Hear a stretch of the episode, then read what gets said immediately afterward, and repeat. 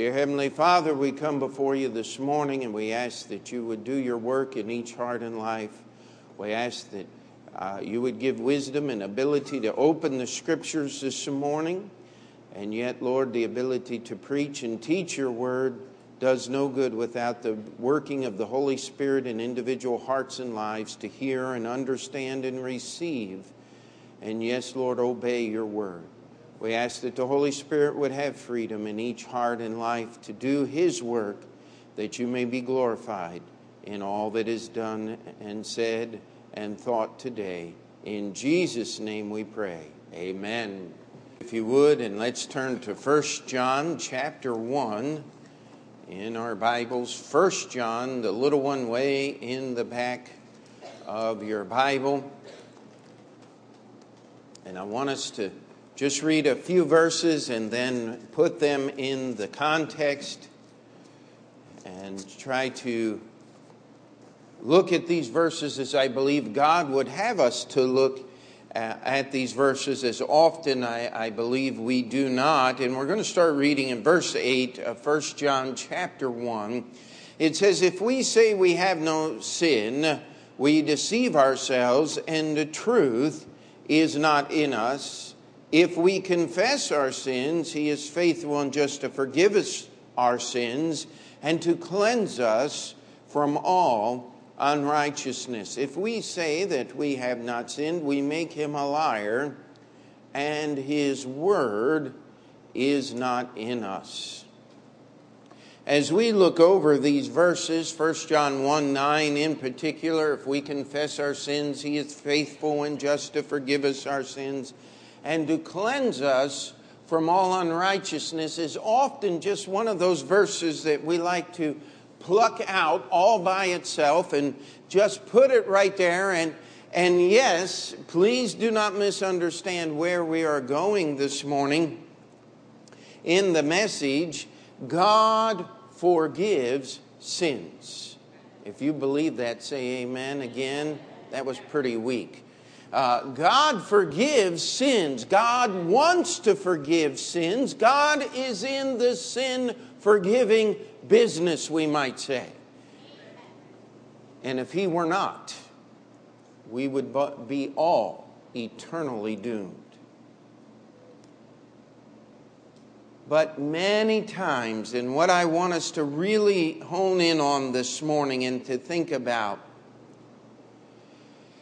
is that God is in the sin forgiving business. God, everything in the Bible deals with the forgiveness of man's sins, but often we make that the end or the goal or the fi- final achievement of man. If we could just find forgiveness of sins, that's, that's all that we need. And I want to challenge you this morning that is not what this passage is talking about. Having the forgiveness of your sins is not the goal. I want to challenge you that it is the first step to the things that God wants to do in our lives because God cannot accomplish anything else until he takes care of the sin problem first. But most of us, let's illustrate it. Are you ready? Honesty moment. How many of you have sinned since last Sunday? Please raise your hand high and loud. Okay, I don't see any cadavers out there where you are living. You have broken God's law, and it's so easy for us to get wrapped up in this sin, forgiveness, sin, forgiveness, sin, forgiveness, that we never, ever go anywhere else. And I want to challenge you that God has some other things that He wants us to accomplish as Christians. Uh, number one, it is not to realize the inner you, or uh, what is that phrase? To uh, gain your inner champion, or something like that because there is no champion within you. You have been defeated by sin, and without God doing His work, you have no hope.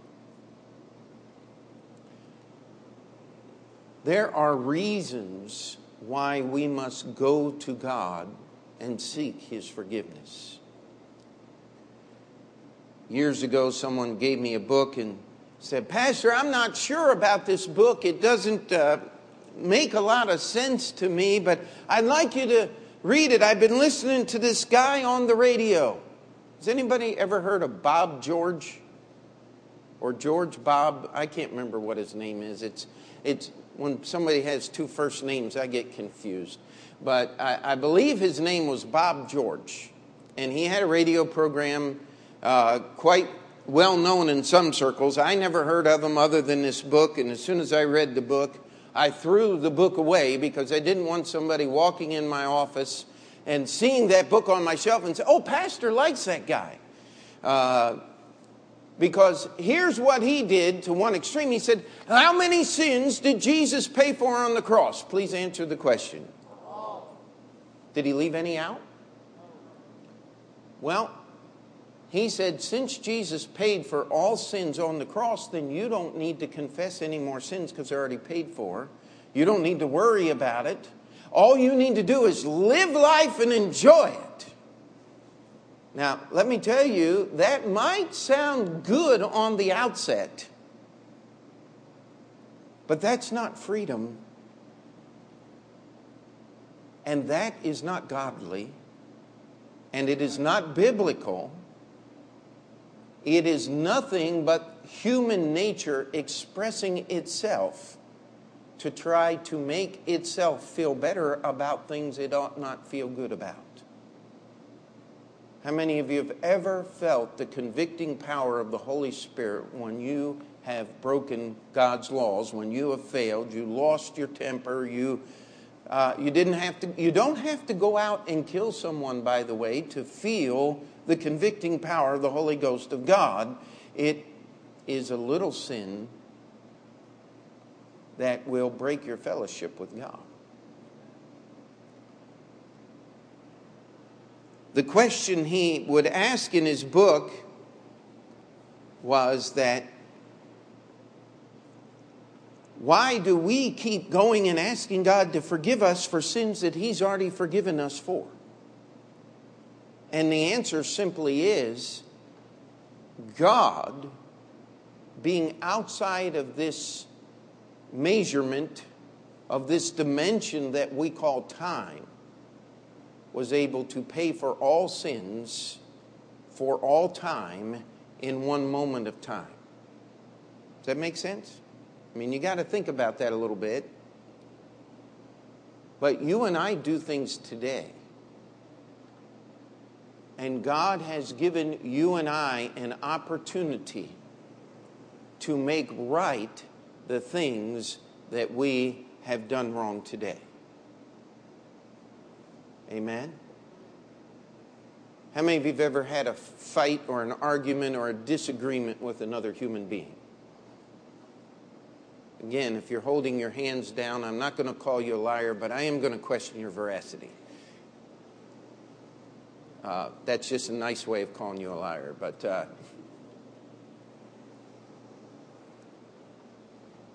How many of you have had the opportunity to talk to that person you had the disagreement and sort out the issue, ask their forgiveness for what you've done wrong, receive their forgiveness, have them ask your forgiveness for what they did wrong, and have reconciliation. Isn't that a wonderful thing? I had a preacher when I was growing up very young, and he said, my wife and I have never argued. And if anybody else had told me that, I would have, again, questioned their veracity. But this fella, knowing him and his wife, I believed what he said because it, it was true. I mean, he was just one of those guys. And his wife was a very godly woman. And, and I can believe that they never had an argument. And he said, The only regret that I have is I have no idea what it means to kiss and make up. And that idea of reconciliation is a theme that goes through the Bible from the beginning to the end. But so often, when we look at our sin and are dealing with the wrong things in our life, I guess the best way to illustrate it is polishing a car.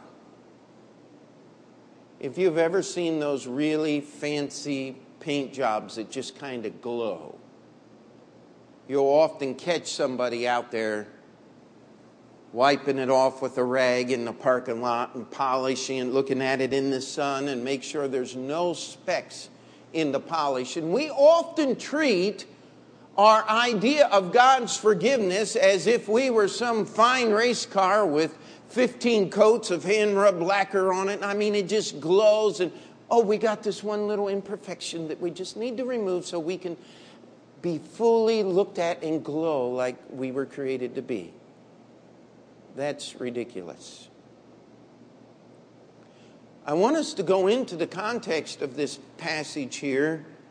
And these are by no means all of the things, but these are three of the main reasons that these verses 8 through 10 are in 1 John is let's go back to verse 1 that which was from the beginning, which we have heard, which we have seen with our eyes, which we have looked upon and our hands have handled, of the word of life.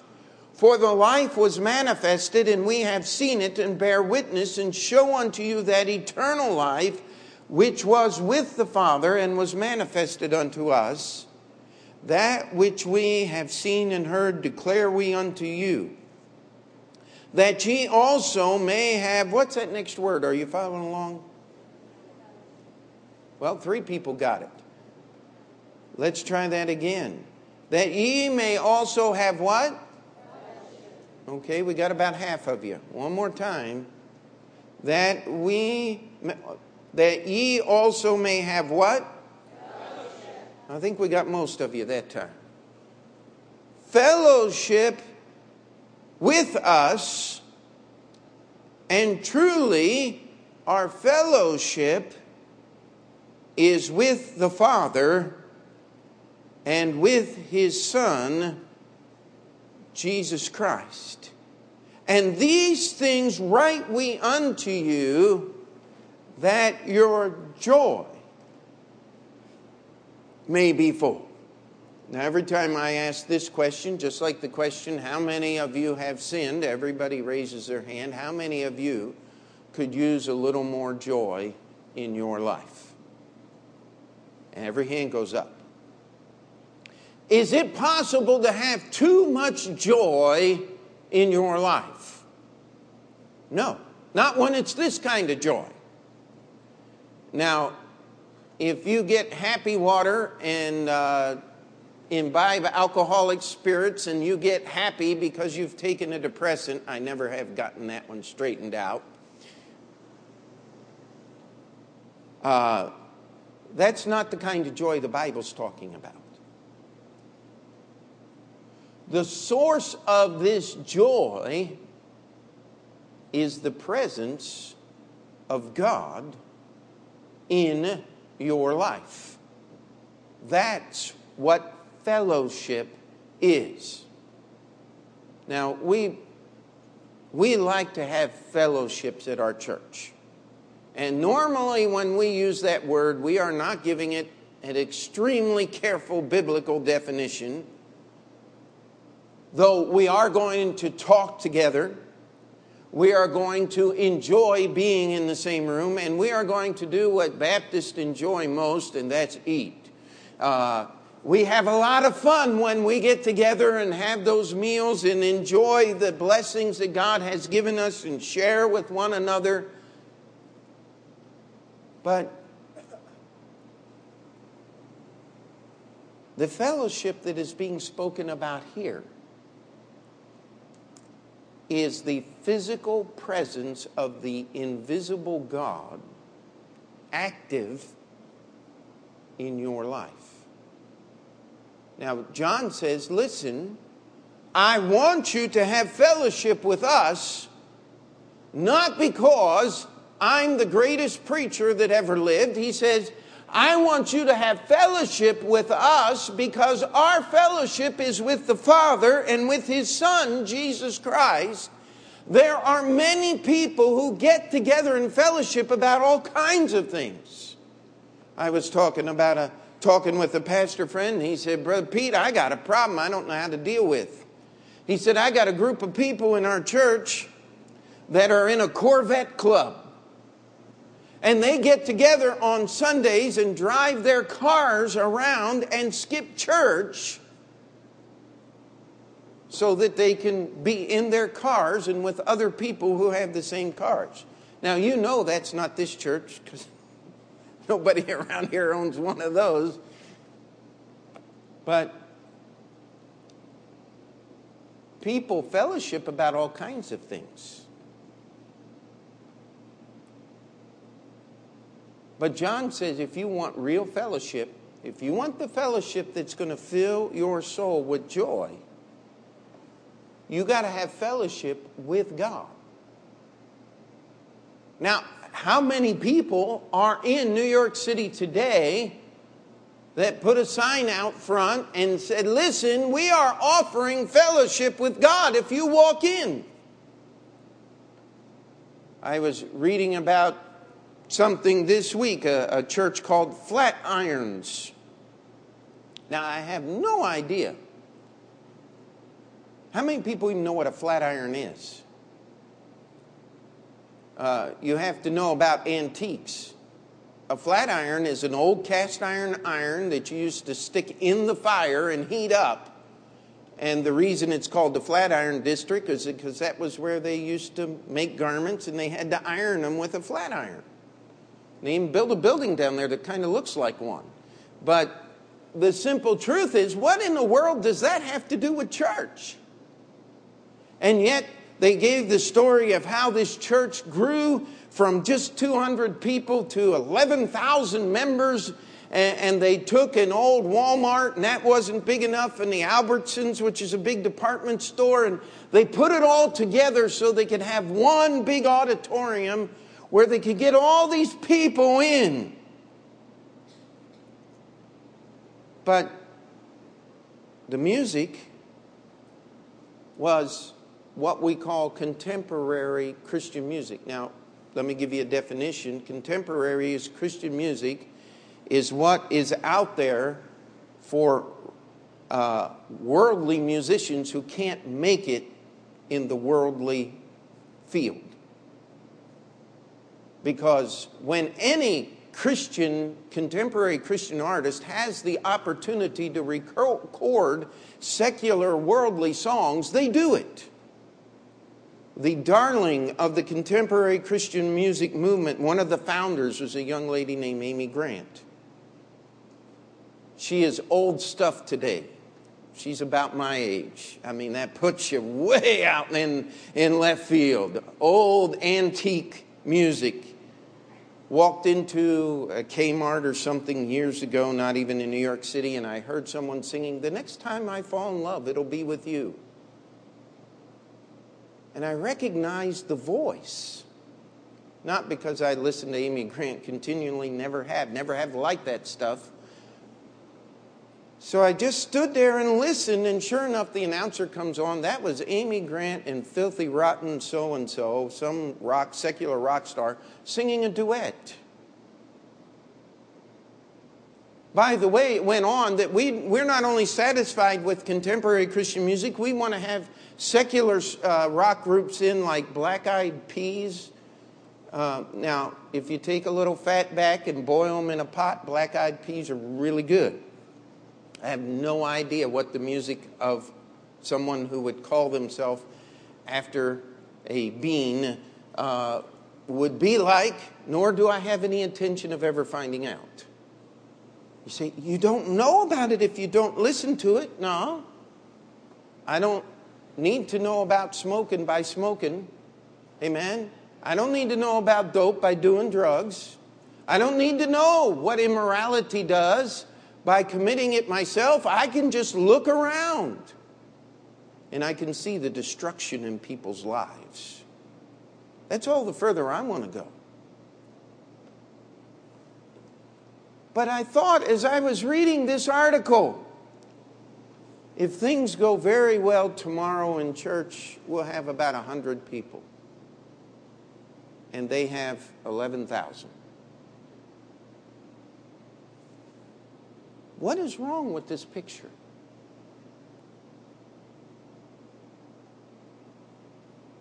But then I'm reminded of the words of Jesus that straight is the gate and narrow is the way which leadeth unto life, and few there be that find it. I see those words echo down through the millennia. By the way, the world is only about six and a half thousand years old, somewhere between there and seven. It's not, we don't live in billions of years. That's what the Bible says.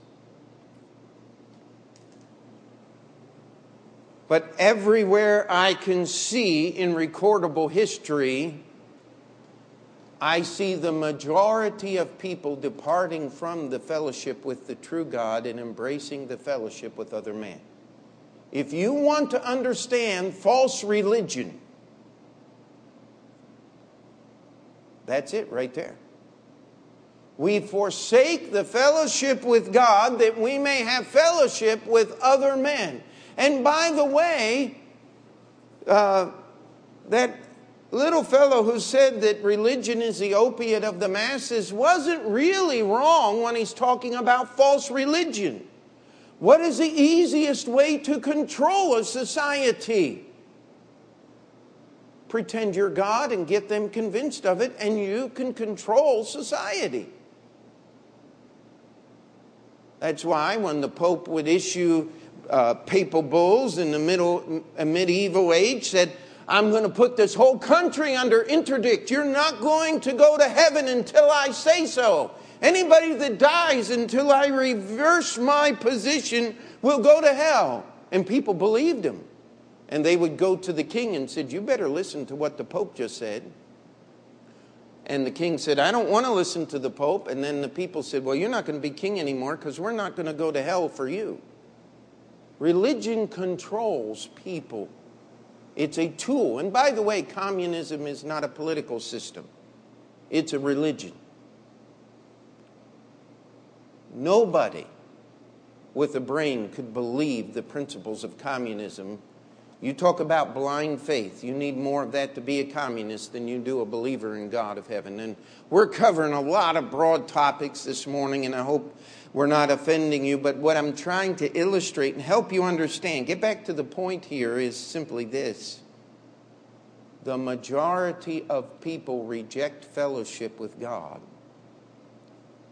so that they may embrace fellowship with society, with their religion, with their family, with different groups of people, with their friends, with their peers they're more interested in having fellowship with other individuals than they are in having fellowship with God.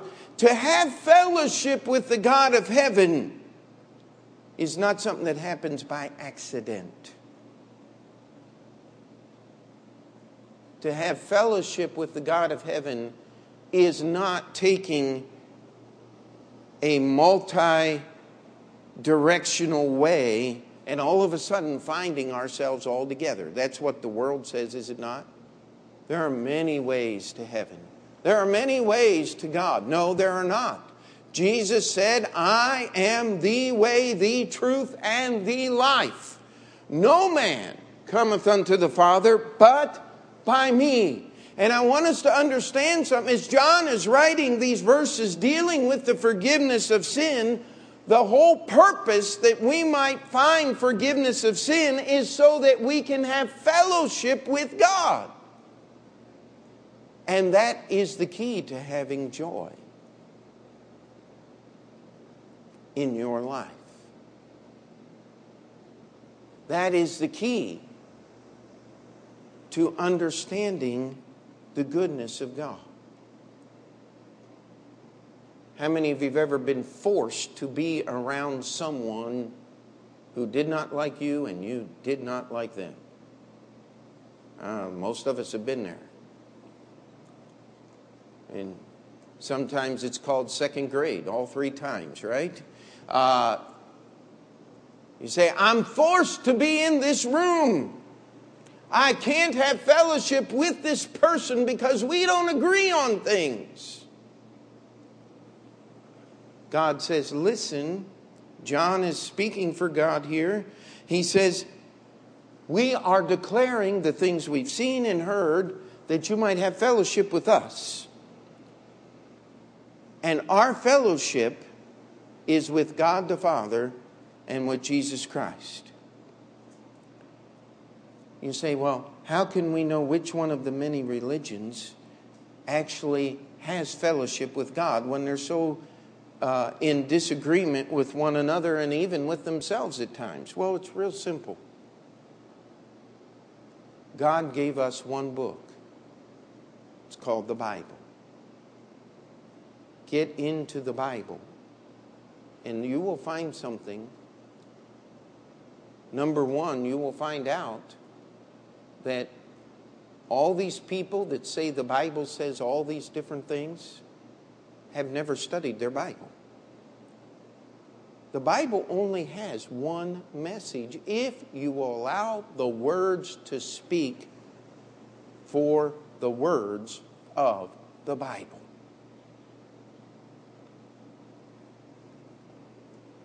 The message of the Bible and the fellowship of faith in Jesus Christ and God the Father is not a new thing. It goes all the way back to the Garden of Eden, where the voice of God walked in the cool of the evening.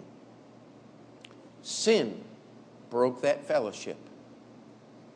Cain brought a sacrifice. He said, God, I want fellowship with you. Here's the best that I have produced. God rejected Cain's offering. Abel brought the blood of an innocent lamb, and God said, I have respect unto Abel's offering. Let me ask you who had fellowship with God, Cain or Abel? Well, Abel did. Just not for a very long time because Cain kind of, well, no, it doesn't work that way, does it? Uh, read the book of Hebrews he being dead yet speaketh, Abel still has fellowship with God. He never stopped having fellowship with God. Even though Cain put an early end to his physical life, he could not stop what God had started.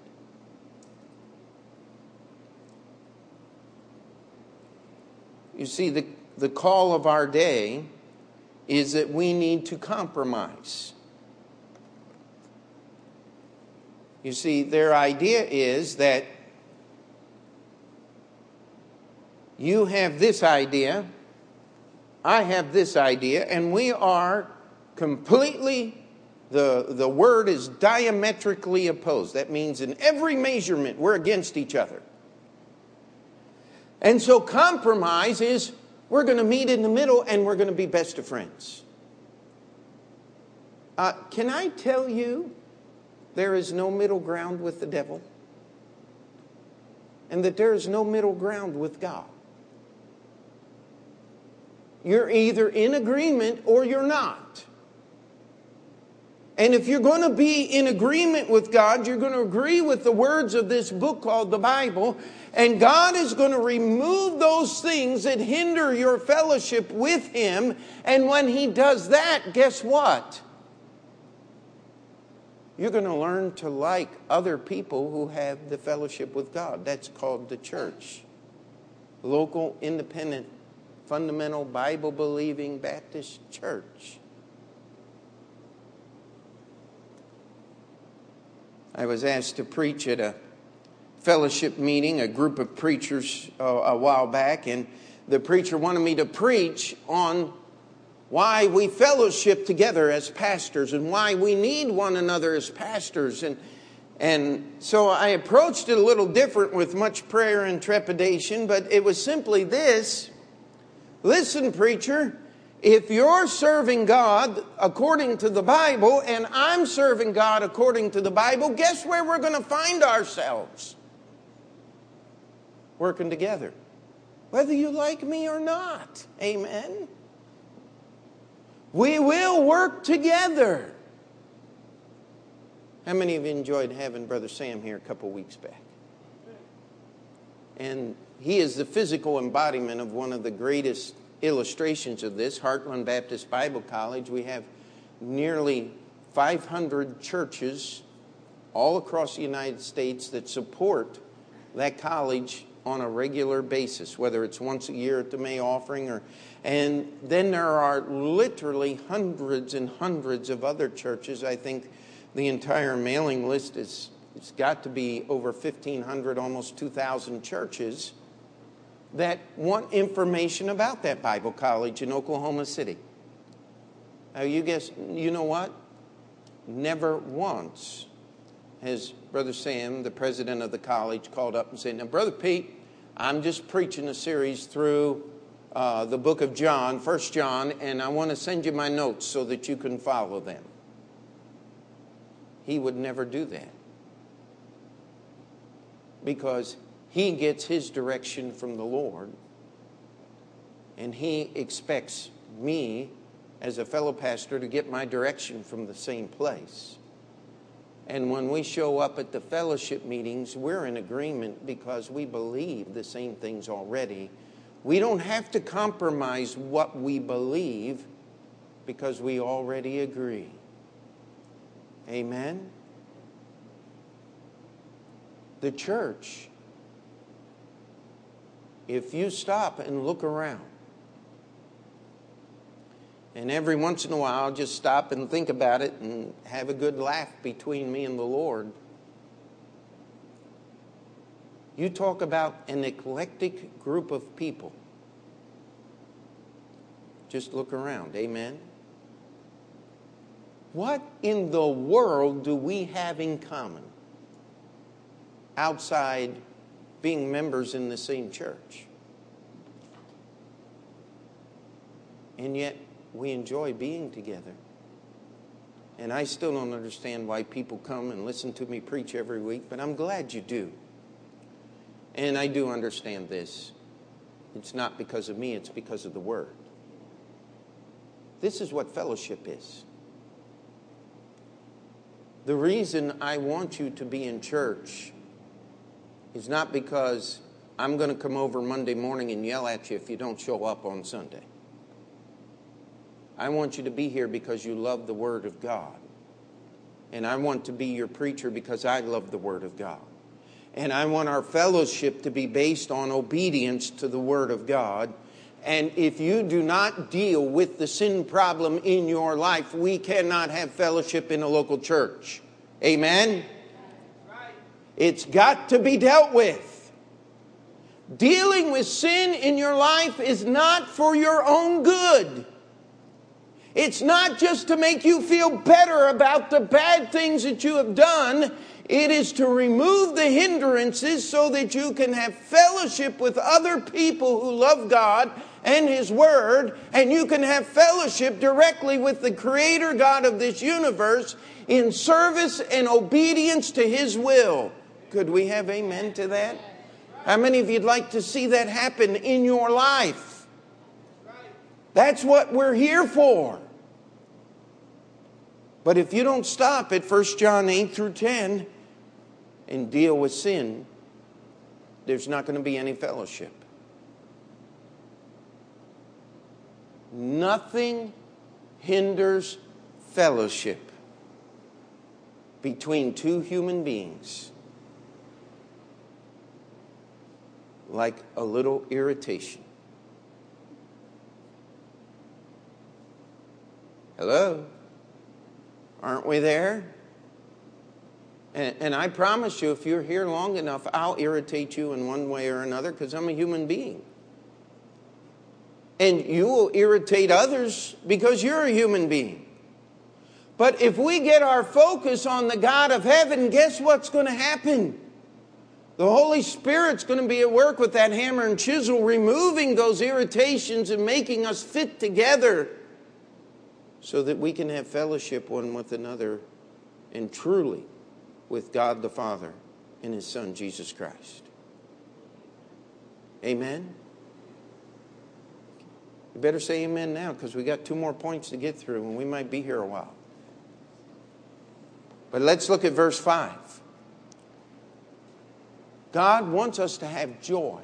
That joy should be based upon our fellowship with other believers and with God Himself.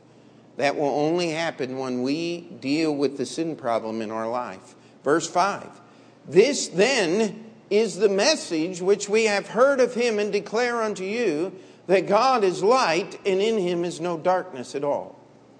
Look at verse 4. These things write we unto you that your joy may be full. We want you to have fellowship with us and with the God of heaven because that's the only place you're going to find joy. That's the only hope you have a fullness of joy in your life. But we want you to understand the message here. This then is the message, verse 5, which we have heard of him and declare unto you that God is light and in him is no darkness at all. Now we read that verse and we say, okay, yeah, God's light. In him is no darkness of all. How many of you have accused? Don't raise your hands. How many of you have accused God of doing something wrong?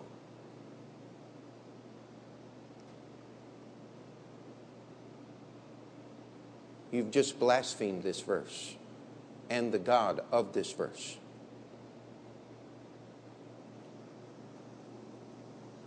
It says here, if we, this then is the message that God is light and in him is no darkness at all. It's interesting, our greatest scientist,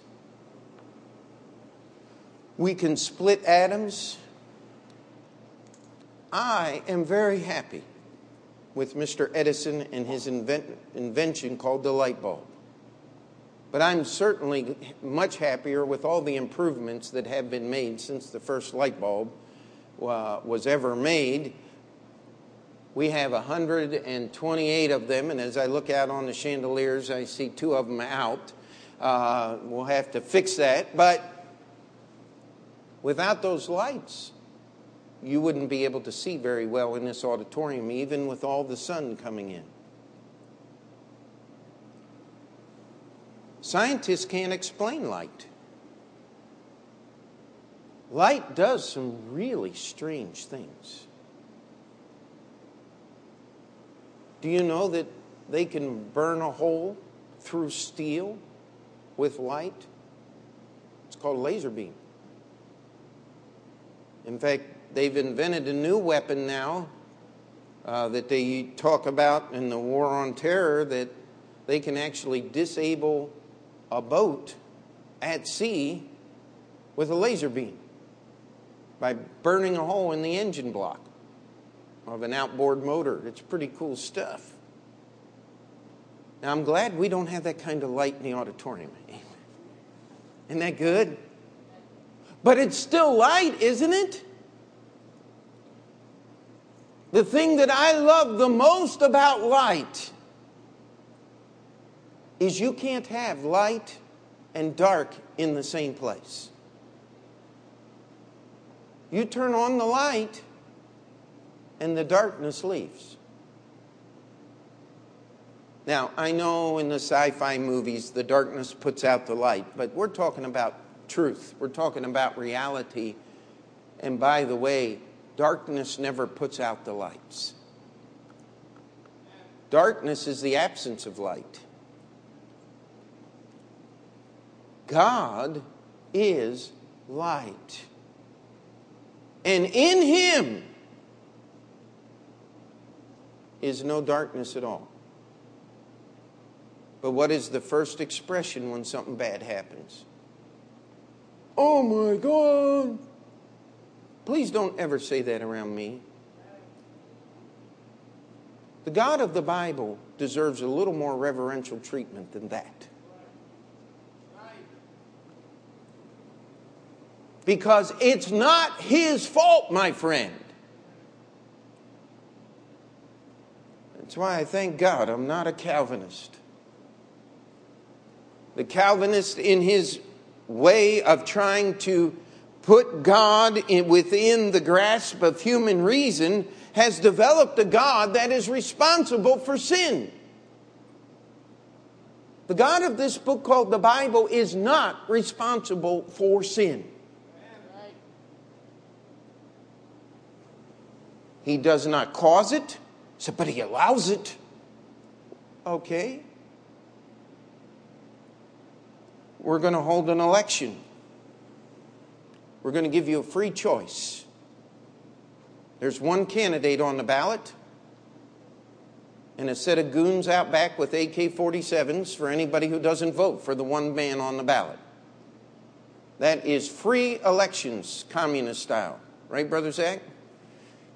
I mean, that's the way the elections were run under communism. You had the right to vote. It was a free election. Nobody made you pull the lever, but there was only one guy on the ballot. That's not the God of the Bible. He gives you a choice. If you are not allowed to choose wrong, then you don't have a choice now, do you? But you see, God made a way to get that fixed. It's called If We Confess Our Sins, He is faithful and just to forgive us our sins and to cleanse us from all unrighteousness. And I'll guarantee if you're an adult in this room, if you've walked with God for any period of time or even been religious at all, that you have blamed God for some bad things that have happened in your life.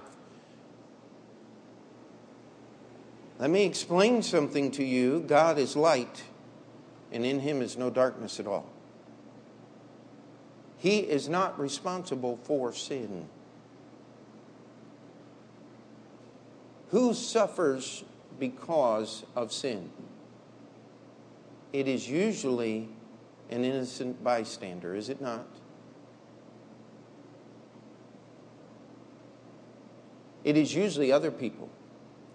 When a person fills their body full of alcohol or drugs and decides they can drive home, normally they survive the accident, do they not?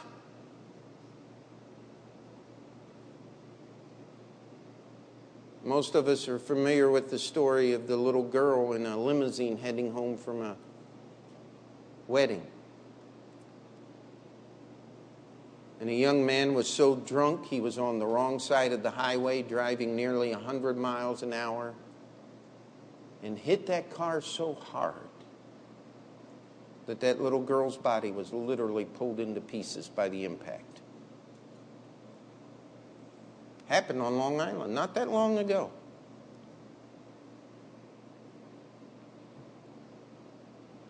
God responsible for that? Not the God of the Bible.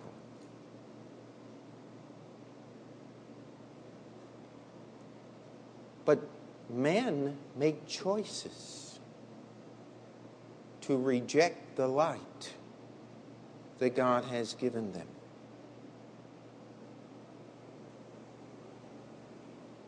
By the way, you don't learn to get that drunk the first time you go out drinking. You got to practice at it, my friend. It takes years to learn how to drink like that and still be able to get up out of your chair and do something. You see, sin always breeds more sin, does it not? How many of you remember when you were a little child? Maybe not so little child. Maybe an adult at work. And, and you decided you were just going to cover up this one little mistake with a little white lie. Now, don't look at me like that. You've all tried it. It's part of human nature, is it not?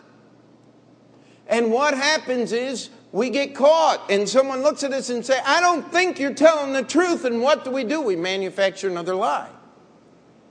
And, then we sidestep this and blame it on somebody else. By the way, how many of you knew you could tell a lie without even opening your mouth?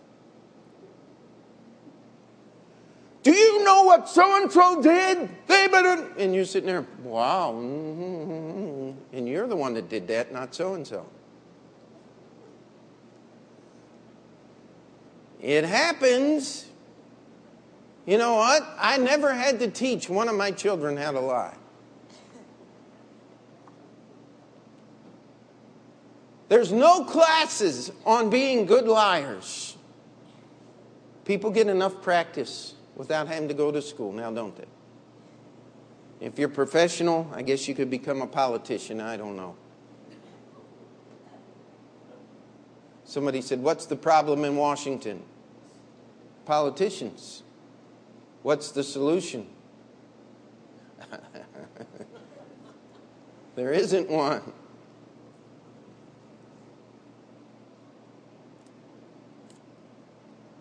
It was Benjamin Franklin that said, It takes very little government to govern a virtuous people. That's the problem. You see, when we refuse to believe that God is light and in him is no darkness at all, we begin to seek to find our own ways, just like we did with fellowship. And when we turn from God's light, we will find ourselves in darkness. In fact, Jesus in the Sermon on the Mount said, Your eye, I'm just paraphrasing, is what lets in the light into your body. And if your eye is evil, the only light that you have is darkness.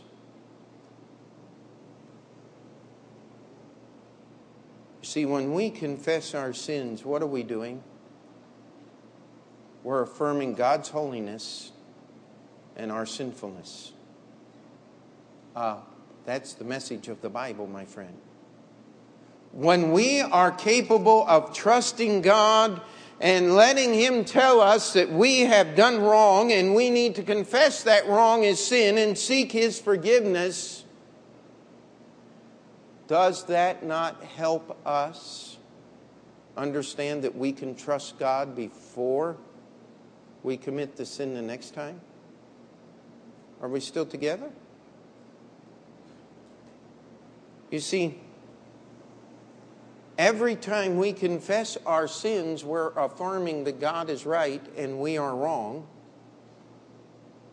And that is going to help us build a relationship with God based on what is called truth. Because God is truth. Amen. And when we transgress His truth, we sin. And when we refuse to admit that God is light and in him is no darkness at all, we move ourselves out of that light. We try to make our own way. And we end up what verse 10 says if we say we have if we say that we have not sinned, we make him a liar and his word is not in us. Now, there are very few people who would call God a liar, especially in church on Sunday morning.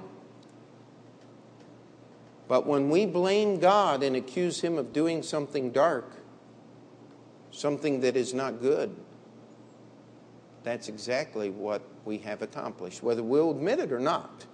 That's what the Bible says we have done.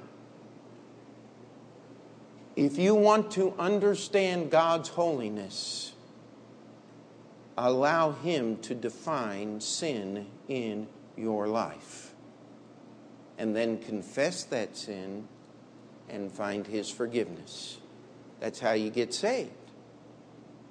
By the way, that's how we take the message of God's love to the world in which we live. Let's move on. Chapter 2 and verse 1 My little children, these things write I unto you, that ye sin not. And if any man sin, we have an advocate with the Father Jesus Christ, the righteous, and he is a propitiation for our sins, and not for our sins only, but also for the sins of the whole world. And hereby we do know that we know him if we keep his commandments. He that saith, I know him, and keepeth not his commandments, is a liar, and the truth is not in him. Verse 5 But whoso keepeth his word, in him Verily is the love of God perfected. Hereby know we, hereby know we that we are in Him.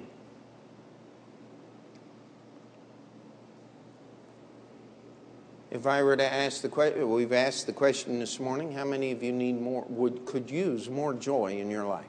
Every hand went up. How many of you would like to understand God's holiness better than you do today? Again, I believe every hand would go up. How many of you would like God's love perfected in your life? Again, I believe every hand would go up. I mean, that's something that we would want. But you see, God's love is not your love. You know what we do? We love that which is lovely, and we reject that which is ugly.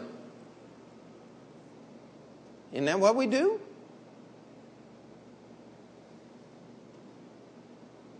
When is the last time you saw an ugly actor on the cover of one of those filthy magazines as you go through the checkout at the supermarket? Is there such thing as an ugly Hollywood actor or actress? I mean, if you look at their lives, it gets pretty bad, but I'm, I'm just talking about their face. They say the number one thing that you need to be a star is you need to have a face that people can stare at.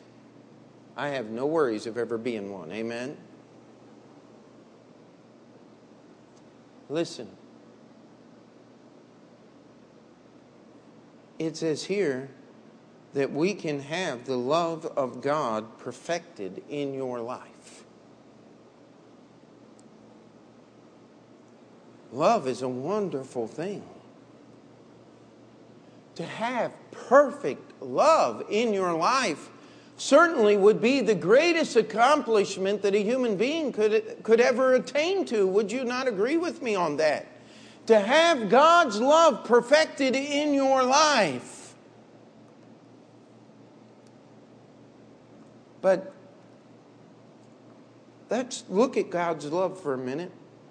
If you know the verse, quote it with me. For God so loved the world that he gave his only begotten Son, that whosoever believeth in him should not perish, but have everlasting life. John 3:16, probably the most well-known verse of all the scriptures. Um, can I ask you a question? Did Jesus die on the cross for lovely people. But God commendeth his love toward us in that while we were yet sinners, Christ died for us.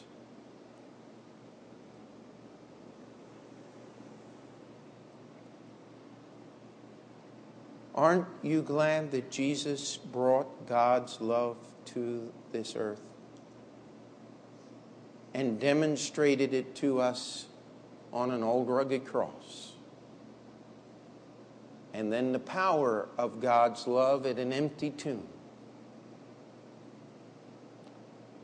And the strength and continuing endurance of God's love in a great commission to a small group of men that say, Go ye therefore and teach all nations, baptizing them in the name of the Father and of the Son and of the Holy Ghost, and teaching them to observe most of the things. Some of the things. No, all things. But only those things that I have commanded you. He says, All things that I have commanded you. You see, God's love can't flow through a dirty pipe. That's why 1 John chapter 1 verses 8 through 10 are there. Because when we harbor sin and resentment and bitterness and unforgiveness and other things in our life, they may be sins that no one else sees or knows about. But sin always brings in more sin now, doesn't it? And we can't have fellowship with God. By the way, if you're not fellowshipping with God, you're not having good fellowship with other believers. Even if it looks like it is on the surface, it's not there. Because it is the Spirit of God that gives us that fellowship. Amen. It is that affirmation of God's holiness. It is understanding who God is and how that he cannot sin or do anything that wrong, wrong, that in him is no darkness at all. This understanding is what brings me to the end of myself in a full embracing of God and his love. And as I live in the understanding of God's holiness and my sinfulness, no, I'm not put into a psychic depressive state, psychodepressive state that where I hate myself and want to kill myself. That's the sorrow of this world. I'm put in a state of love and adoration for the God that is so holy, yet he sent his son to pay the price for my sins. And I cannot help but take that forgiveness that God has given me to the wicked world in which I live. How can you love in a wicked world? Uh, Jesus did. He said, I came to do the will of my Father. Does that sound like fellowship with the Father? Point one. Jesus never had to stop at verses 8 through 10 because Jesus never sinned.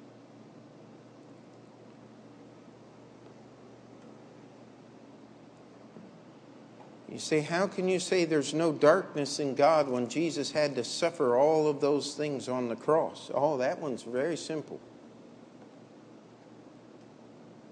You see, Jesus' suffering on the cross allowed me to escape eternal damnation in hell. That's not dark, that's light, my friend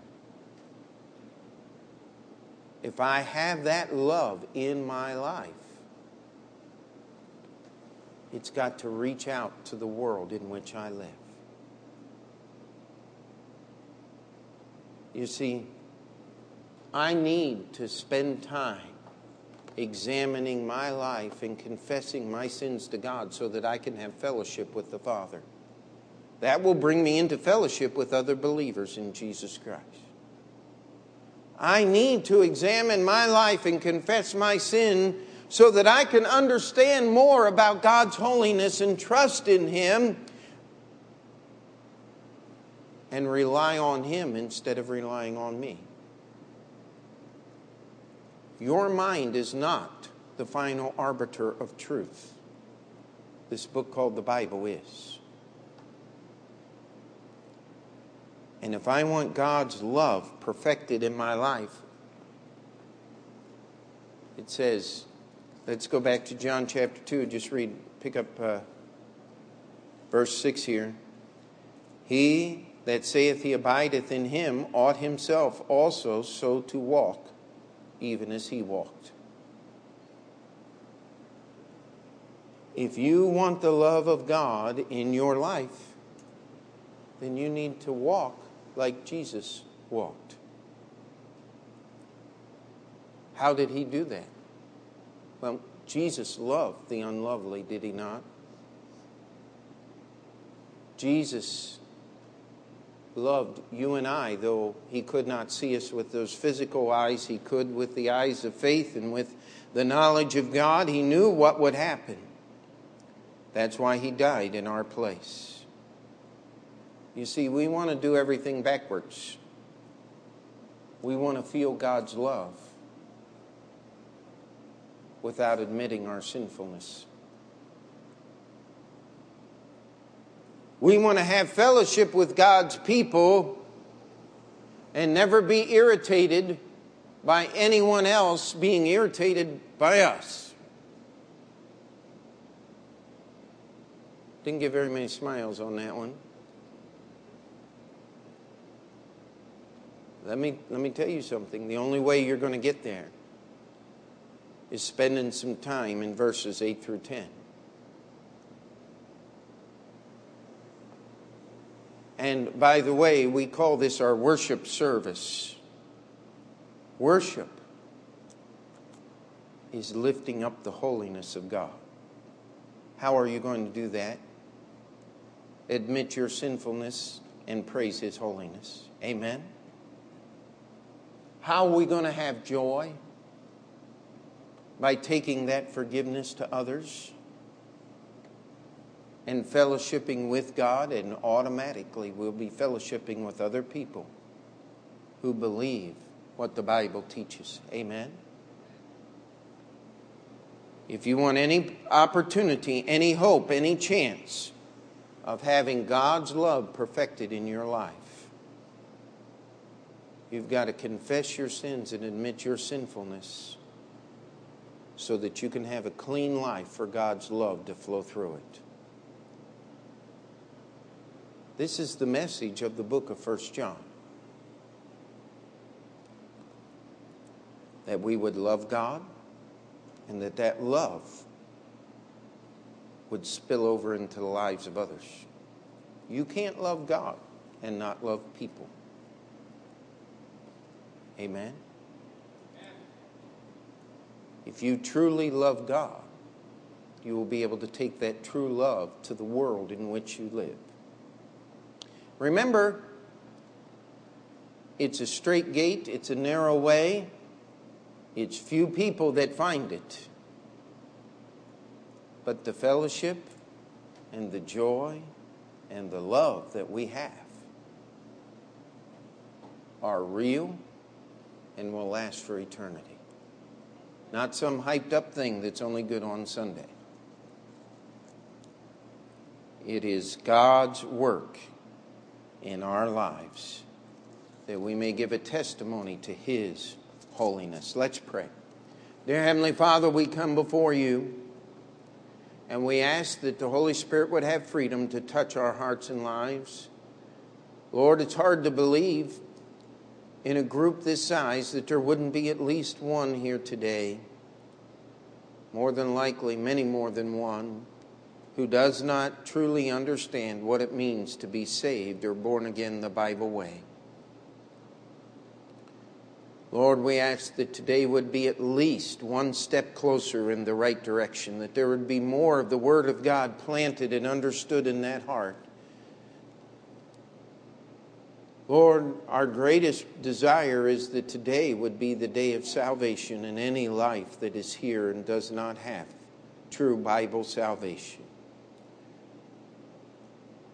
Yet, Lord, we know there are many people here who have given testimony of salvation, both in their words and in their baptism and in their life. And yet, we are overcome. We do not have the joy and the fellowship that we ought to have. We are not rejoicing in the light that is there, and we are not experiencing the perfective love of God in our lives. Lord, we ask that you would give us grace to take some time this morning, and if this time of invitation is not sufficient, that we would go home and we would spend time on our knees and on our faces before a holy God, allowing ourselves to be convicted of our sin and admitting our guiltiness before a holy God that we may confess it and find that forgiveness and that restored fellowship an affirmation of your holiness and understanding of how good you are. And that your love would be perfected in our hearts and in our lives. Lord, we ask your work would be glorified in the hearts and lives of each one here today. In Jesus' name we pray. Amen. Let's stand together.